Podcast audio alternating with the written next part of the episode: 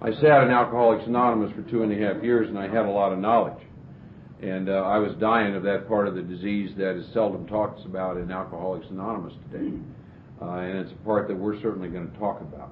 Um, I also always laugh about who shows up at these kinds of things. Uh, you know, and I'll share some of this as we go along, but just imagine, God forbid, if you took this group of people and you put us all back in the bar and we were drinking alcohol. God forbid, but let's say we did that.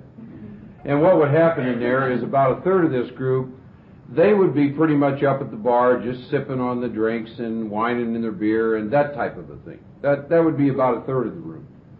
And then about a third of the room would be sitting at the tables and they'd be a little bit more active because they know they can get a little bit more out of alcohol than the guy or gal just sitting up at the bar sipping. And then there's a third group, and I fit in that group, and I call them the mad dogs. Uh, they're knocking the guy's drink over that's up at the bar. They're they're trying to dance with the wife of the guy sitting at the table. They're out doing dope because they know there's a hell of a lot more in alcohol than what those other two groups of people know. And uh, that's the way I was with alcohol, and that's the way I am with this wonderful thing that I call recovery. Uh, and that has been my experience traveling uh, most of this United States. There are three groups of people in Alcoholics Anonymous very similar to the three groups of people that I just talked about.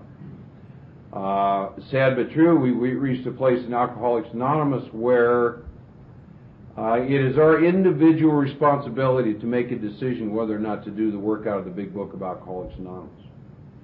Uh, I say sad but true because the message in the fellowship is not the message that's contained in the big book.